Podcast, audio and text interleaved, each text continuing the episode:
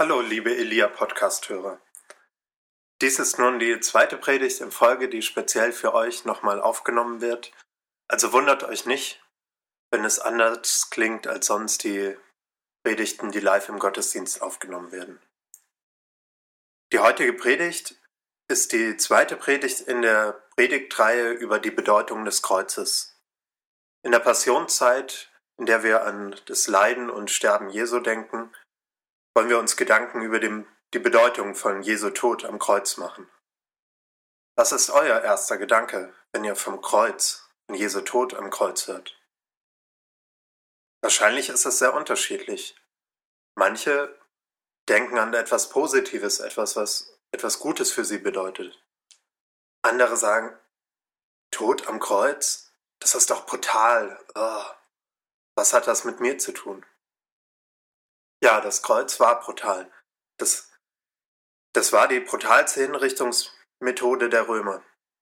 Aber trotzdem ist es wichtig für den christlichen Glauben. Aber vielen fällt es heute schwer, die Bedeutung des Kreuzes zu verstehen. Weil ich Sünder bin und Gott sauer auf mich ist, starb Jesus am Kreuz als Opfer, um Gott zu besänftigen, oder wie? Hm. Können wir das so verstehen heute?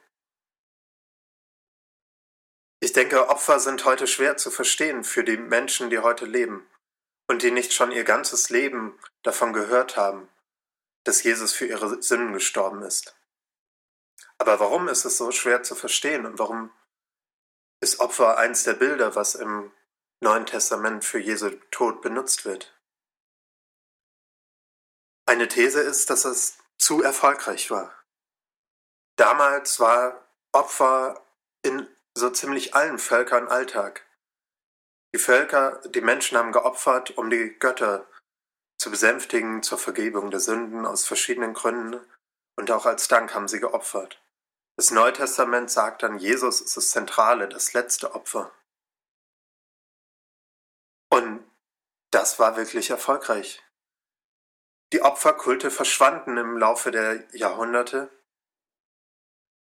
es war wirklich das letzte Opfer, bis auf paar wenige Ausnahmen heutzutage kennen wir das nicht mehr, da wir keine Opferkulte mehr kennen. Und daher klingt das für uns heute barbarisch. Ich glaube trotzdem hat das Kreuz eine Relevanz für unser Leben heute. Das Kreuz hat mit uns zu tun. Und es kann uns auch verständlich gemacht werden, was es bedeutet. Darum geht es in dieser Predigtreihe. Heute wollen wir uns anschauen, was das Kreuz mit Anklage, Beschuldigung und mit den Sündern zu tun hat. Dabei versuchen wir mal mit einer anderen Perspektive auf das Kreuz und auch auf das Wirken Jesu zu schauen. Ich möchte auf drei Punkte eingehen. Erstens, und das ist der Hauptpunkt, auf Jesus. Wie ist er mit den Sündern umgegangen und wie ihm das an das Kreuz brachte? Dann zweitens Paulus. Wie sieht Paulus das Ganze? Und drittens wir. Was bedeutet das für uns heute? Jesus.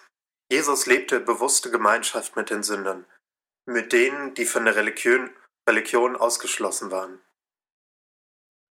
Solidarität mit den Sündern lebte er sein ganzes Leben, aber im Kreuz im Extrem. Das verärgerte die Menschen durch die Gemeinschaft mit den Sündern verärgerte viele. Aber er kontert auch gegen die, die Ankläger sind, die andere beschuldigen. Und als er selber beschuldigt wird und angeklagt, verteidigt er sich nicht. Darauf möchte ich jetzt eingehen. Gemeinschaft mit den Sündern. Sünder, darunter verstehe ich hier die, die von den religiösen Eliten damals als Sünder bezeichnet wurden, die sich nicht so verhielten, dass sie den Regeln, den Gesetzen entsprachen. Und so wurden die Menschen eingeteilt in die Gerechten und die Sünder. Mit diesen Sündern, die von den Eliten beschuldigt wurden und wo die Eliten gesagt haben, dass sie außerhalb von Gottes Gunst sind, lebte Jesus Gemeinschaft. Dadurch wurden die Sünder von Ausgestoßenen zu Angenommenen. die von den Repräsentanten Gottes abgestoßen wurden, aber vom Sohn Gottes angenommen. Jesus sieht sie als Freunde an, nicht als die, die außerhalb von Gottes Gunst sind. Für die Eliten, für die religiösen Führer damals gehörten sie, waren sie Sünder aufgrund ihres Verhaltens, aber auch aufgrund von Krankheiten oder ihrer Herkunft. Sie wurden beschuldigt und ausgeschlossen. Erkannt haben das auch die afrikanischen Sklaven in den USA, deren Lieder wir ja, deren Lieder der Ursprung der Gospelmusik sind, die wir im Gottesdienst genießen konnten. Diese Sklaven wurden von den Eliten und den Frommen ausgeschlossen. Sie sollten eigentlich gar nicht Christen werden, da es ja an den Plantagenbesitzern schwer fiel, Christen als Sklaven zu halten. Die Sklaven identifizierten sich aber immer mehr mit dem Leiden Jesu, wenn sie davon hörten, und mit dem Volk Israel. Sie erkannten, dass sie bei Jesus willkommen sind, auch wenn sie zu einem anderen Volk gehören und ausgeschlossen und unterdrückt werden. Und sie sahen, dass das Evangelium, auf Englisch Gospel, auch eine Botschaft der Befreiung ist. Jesus macht das immer wieder deutlich, dass er vor allem für die Sünder, für die Ausgestoßenen gekommen ist. Schön zeigt sich das in einem Bericht in Johannes 4, wo Jesus einer Samariterin begegnet. Jesus reist durch das Land und er muss Samarien durchqueren. Es ist heiß, er und seine Jünger sind KO, machen Mittagspause. Jesus setzt sich an den Brunnen und seine Jünger, die gehen in die Stadt, um etwas zu essen zu besorgen. Da kommt eine Frau an den Brunnen, um Wasser zu holen. Jesus bittet sie, gib mir Wasser. Die Frau, sie wundert sich, dass ein Jude sie anspricht. Sie ist ja Samariterin. Und sie weiß, dass er dadurch unrein wird, wenn er mit ihr spricht und sie um, und sie um, und sie um etwas bittet. Aber dann kommen sie ins Gespräch. Sie sprechen über Wasser, über das Wasser des Lebens und irgendwie kommt dann das Thema Männer auf. Jesus sagt, dass die Frau ja mit ihrem fünften Mann jetzt schon zusammenlebt. Und die Frau kann das nur bestätigen. Vom Thema Männer kommen sie weiter zum Thema Glauben und Anbetung Gottes. Und Messias. Sie erkennt, dass Jesus der Messias ist. Und Jesus bestätigt ihr das. Als sie das, als die Frau das erkannt hat, geht sie in die Stadt und erzählt allen Leuten davon, dass der Messias gekommen ist, dass Jesus der Messias ist. Und daraufhin kommen viele Samariter, beginnen an Jesus zu glauben. Diese Frau ist aus Sicht der religiösen Juden eine Sünderin durch ihre Geburt. Jesus wird unrein dadurch, dass er die Frau anspricht und sie um Wasser bittet. Hier zeigt Jesus ganz deutlich, dass auch die Heiden willkommen heißt, dass er sie mit einschließt. Und außerdem war die Frau eine Ehebrecherin. Sie lebt mit einem Mann zusammen, der nicht ihrer ist.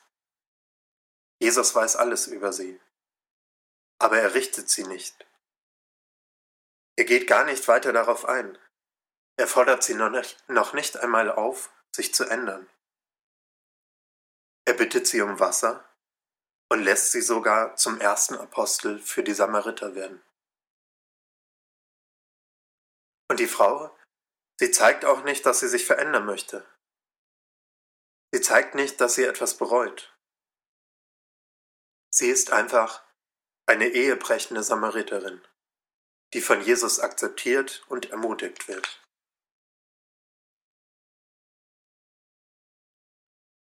Jesus hatte in den Evangelien nie Angst, von der Sünde und Unreinheit angesteckt zu werden.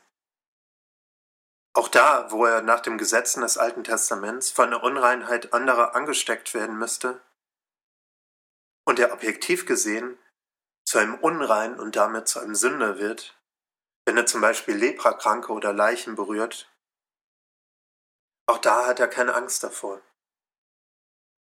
Es geschieht genau das Gegenteil. Er steckt sich nicht an durch die Sünde, sondern von ihm geht Heilung aus und Wiederherstellung. Jesus hält sich nicht an die Reinheitsregeln. Und er verbringt viel Zeit mit den Prostituierten, Zöllnern und Betrunkenen. Er isst und feiert mit ihnen. Er wird als ihr Freund bezeichnet und sogar als einer von ihnen. Und damit scheint er zufrieden zu sein. Und immer wieder heißt er die Sünder willkommen und akzeptiert und liebt sie, ohne dass er Umkehr fordert. Wird berichtet, dass Jesus immer auf der Seite der Angeklagten steht, ohne Zurückhaltung, ohne Bedingungen und auch ohne Forderungen und Erwartungen. Nie wird davon berichtet, dass diese Sünder, dass die Prostituierten nach einer Begegnung mit Jesus einen anderen Gewerbe nachgingen. Oder dass die Trinker aufhörten zu trinken. Irgendwie scheint das nicht der Punkt bei den Berichten in den Evangelien zu sein. Der Punkt ist Jesu Annahme. Jesu nimmt sie an. Nur einmal bei Zachäus wird gesagt, dass jemand sich ändert und dass er Geld zurückzahlen will und an die Armen abgeben möchte. Und ein, ein einziges Mal können wir lesen, dass Jesus eine Frau auffordert, eine Ehebrecherin in Johannes 8, sündige hinfort nicht mehr. Veränderung sehen wir bei den Sündern, bei den Beschuldigten, bei den Ausgeschlossenen nach den Begegnungen mit Jesus in den Evangelien, also so gut wie nicht, so gut wie nie. Veränderung geschieht also selten direkt oder wird nicht berichtet. Und da, wo es berichtet wird, bei Zachäus, da ist es im Bereich der Barmherzigkeit und Gerechtigkeit. Denke nicht, dass es heißt, dass Jesus gar keine Veränderung möchte oder dass die Menschen sich gar nicht verändert haben. Aber die Veränderung des Verhaltens ist nicht der erste und entscheidende Punkt im Umgang von Jesus mit den Sündern. Das Entscheidende ist, er nimmt sie an, er liebt sie ohne Bedingungen. Jesus ist immer für die Angeklagten und gegen die Ankläger. Wir können viele sogenannte Weherufe Jesu lesen, zum Beispiel in Matthäus 23, Vers 13. Weh euch, ihr Schriftgelehrten und Pharisäer, ihr Heuchler, Ihr verschließt dem Menschen das Himmelreich. Ihr selbst geht nicht hinein, aber ihr lasst auch die nicht hinein, die hineingehen wollen. Er warnt die religiösen Ankläger. Sie konzentrieren sich zu sehr auf das Äußere. Statt zu versuchen, Gottes Gnade und Gerechtigkeit zu leben, klagen sie an, um für sich selbst eine Ausrede zu haben. Sie versuchen, die Tür zu Gott gut zu bewachen und die draußen zu halten, die sie als Sünde ansehen. Jesus aber stellt sich auf die Seite der Angeklagten, der Ausgeschlossenen. Und damit ist Gott nicht neutral in dieser Sache. Er bezieht Stellung für die Unterdrückten und gegen die Unterdrücker, für die Armen und gegen die Reichen, für die beschuldigten Sünder und gegen die anklagenden Rechtschaffenden. Jesus zeigt also Solidarität mit den Angeklagten. Und er wird auch selber angeklagt. Aber wo er angeklagt wird, verteidigt er sich nicht. Und er wird immer wieder angeklagt, gerade von dem Frommen damals. Besonders natürlich, als er gefangen genommen wurde und vor Gericht kam, was dann schließlich in der Kreuzigung endete. Und jetzt sind wir an dem Punkt angekommen, was uns in der Passionszeit bewegt. Jesus steht vor dem Hohen Rat, wird beschuldigt, viele Sünden begangen zu haben. Aber er antwortet auf keine der Anschuldigungen. Und der hohe Priester stand auf und sprach zu ihm, Antwortest du nicht auf das, was diese gegen dich bezeugen? Aber Jesus schwieg still. Es gab dabei aber sicherlich einige Punkte, an denen Jesus aus Sicht der damaligen Traditionalisten nach dem alttestamentlichen Gesetz wirklich ein Sünder war, der die Todesstrafe verdient hätte. Aber Jesus schweigt. Auch vor Pilatus schweigt er. Er wird vor den römischen Statthalter gebracht und auch dort gibt es viele Anklagepunkte und Jesus antwortet nicht. Jesus weigert sich, sich von irgendwelchen Anschuldigungen zu distanzieren. Und damit zeigt er sich gegenüber allen Menschen solidarisch, die von anderen angeklagt und beschuldigt werden. Er wird eins mit denen, die von den Vertretern des Gesetzes beschuldigt werden. Das Kreuz ist dann die logische Konsequenz daraus. Die Konsequenz aus dem, dass er sich auf die Seite, auf eine Seite mit den Angeklagten und gegen die Ankläger stellt. Jesus stirbt verlassen, von den Frommen, von seinen Freunden und auch von Gott. Und mit seinem Tod am Kreuz und mit seinem Handeln zeigt Jesus das, was es bedeutet, dass Gott nahe kommt. Was es bedeutet, dass zu behaupten, dass Gott die annimmt, bestätigt und willkommen heißt, die verachtet und beschimpft werden von denen, die sagen, dass sie an Gottes Stelle sprechen. Das Kreuz und die Auferstehung zeigen, dass die destruktiven Kräfte der Welt nicht das letzte Wort haben. Der Kreislauf von Gewalt und Gegengewalt wird durchbrochen. Jesus hätte sich wehren können, aber er schweigt. Die Mächte dieser Welt werden demaskiert.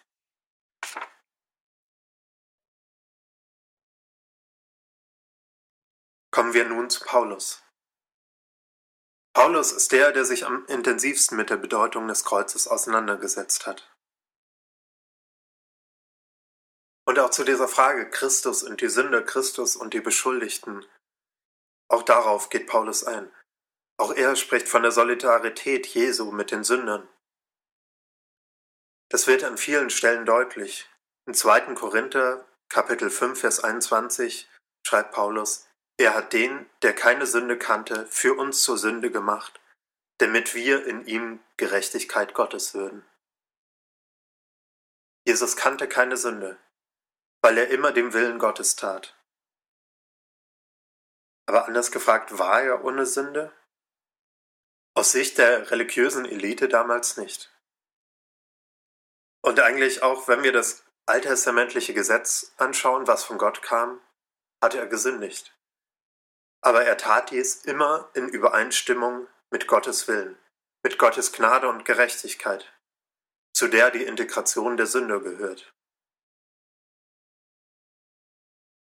Und damit war Jesus einerseits auch jemand, auch ein Sünder, aber in unserem heutigen Sinne, dass Jesus, würden wir nicht sagen, Jesus hat gesündigt, weil er immer mit Gottes Willen übereinstimmte. Dass dies, dass Jesu Handeln nach dem Willen Gottes war, zeigt sich darin, dass Jesus dem Gesetz Gottes entsprechend angeklagt und verurteilt wurde, aber er von dem gleichen Gott von den Toten auferweckt wurde. Und wenn beides so stimmt, dann ergeben sich daraus drei Punkte. Erstens, der Fluch des Gesetzes ist gebrochen. Das Gesetz hat nicht mehr die Kraft anzuklagen und zu verurteilen. Zweitens, der göttliche Wille ist nicht die Anklage, Verurteilung und der Ausschluss der Sünde, sondern ihre Akzeptanz, Inklusion und Adoption als Kinder Gottes. Das ist das, was Paulus mit Gnade bezeichnet. Jesu Strategie, mit den Sündern umzugehen, ist also auch Gottes Strategie. Durch Jesus werden die Sünder vor der Anklage und Verurteilung durch das Gesetz gerettet und willkommen geheißen. Drittens, die Befreiung der Sünder von der Verurteilung gilt universell. Jesus brachte Versöhnung für, für die Sünden der ganzen Welt. Alle Völker sind eingeladen. Und damit beginnt mit Jesus eine neue Menschheit, ein neues Gottesvolk. Und noch etwas ist für Paulus in dem Zusammenhang wichtig. die Annahme, das Willkommenheißen und die Gastfreundschaft. Ihm geht es darum, dass wir gnädig miteinander umgehen und dass wir den anderen willkommen heißen, einander annehmen.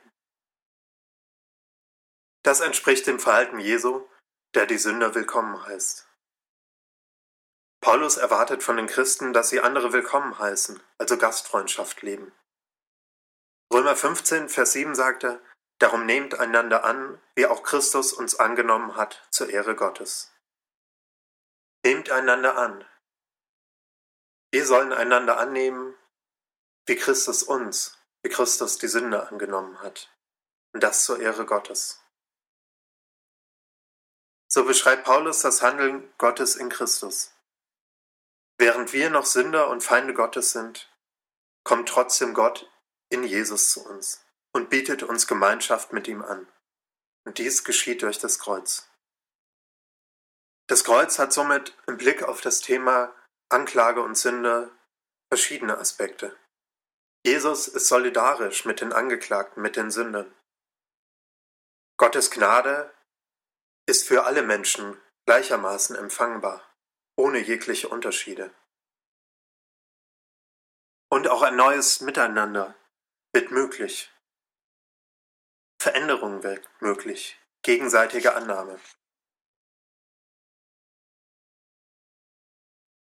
Und wie sieht es heute aus?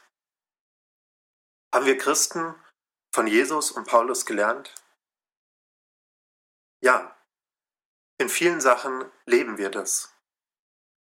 Und gerade bei uns in der Gemeinde denke ich, dass wir das in vielen Punkten wirklich gut leben, dieses Willkommen heißen von anderen Menschen.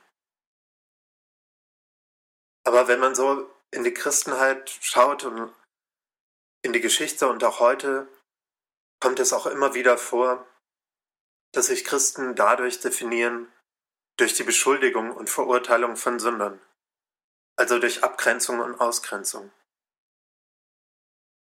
Es wird immer wieder versucht, den Menschen deutlich zu machen, dass sie sündig sind und von ihrer Sünde verurteilt sind, damit sie dann um Vergebung der Sünden bitten.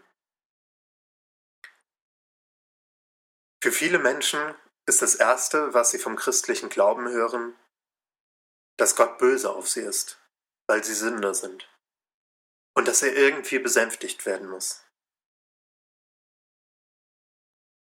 Und eine Art, die Sündhaftigkeit der Menschen deutlich zu machen, ist die starke Betonung von Sexualität. Sexualität wird häufig als so ein primärer Bereich von Sünde aufgezeigt, wo da sündigt der Mensch.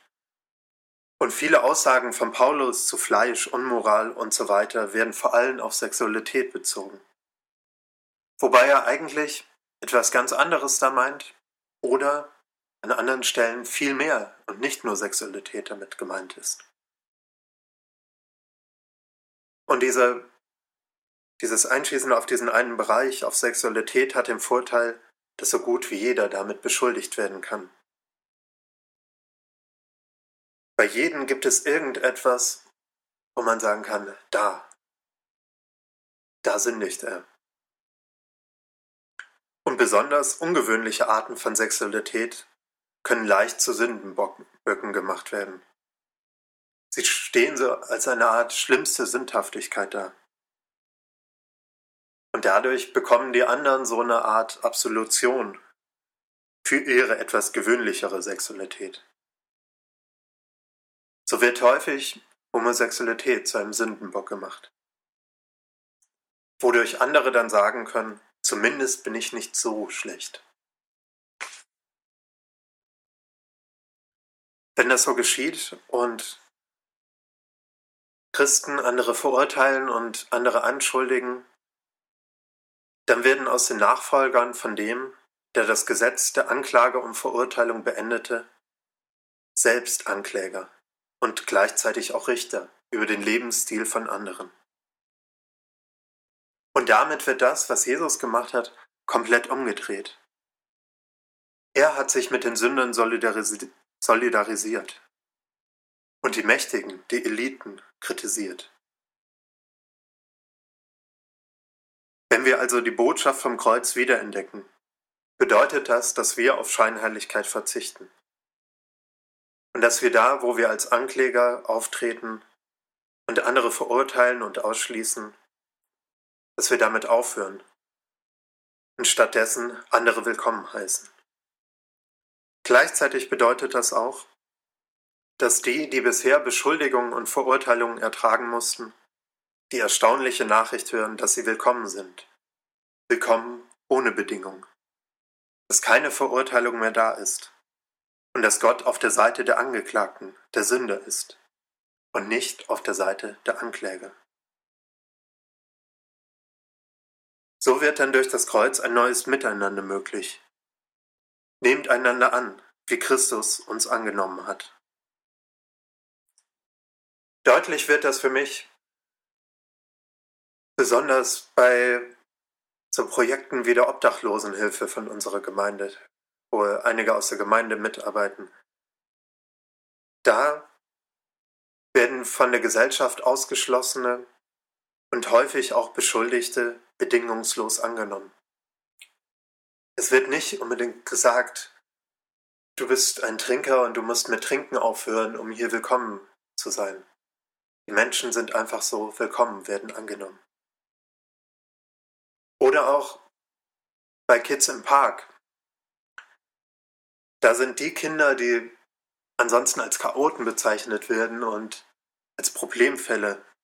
Sie sind willkommen, sie werden angenommen, sie erleben die Liebe der Mitarbeiter. Eine solche Willkommenskultur und Gastfreundschaft, das wünsche ich mir, dass es immer mehr zu einem Kennzeichen von unserer Gemeinde wird